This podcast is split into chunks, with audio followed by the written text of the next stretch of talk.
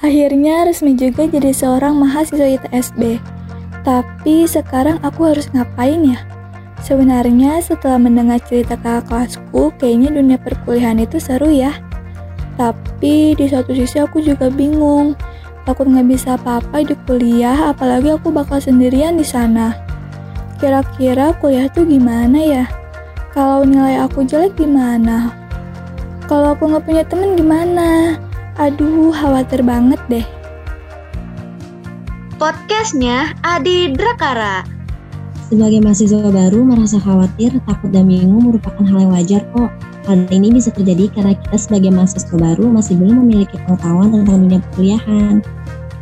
Tapi teman-teman gak usah khawatir, podcastnya Adi Drakara hadir untuk menjadi petunjuk arah bagi teman-teman semua. Tentunya melalui konten-konten edukatif yang dikemas secara menarik sehingga teman-teman bisa mendapatkan banyak informasi mengenai dunia perkuliahan khususnya di TSB ini. Podcastnya di Drakara memiliki panggilan nih untuk teman-teman pendengar, yaitu Sobat Podadira.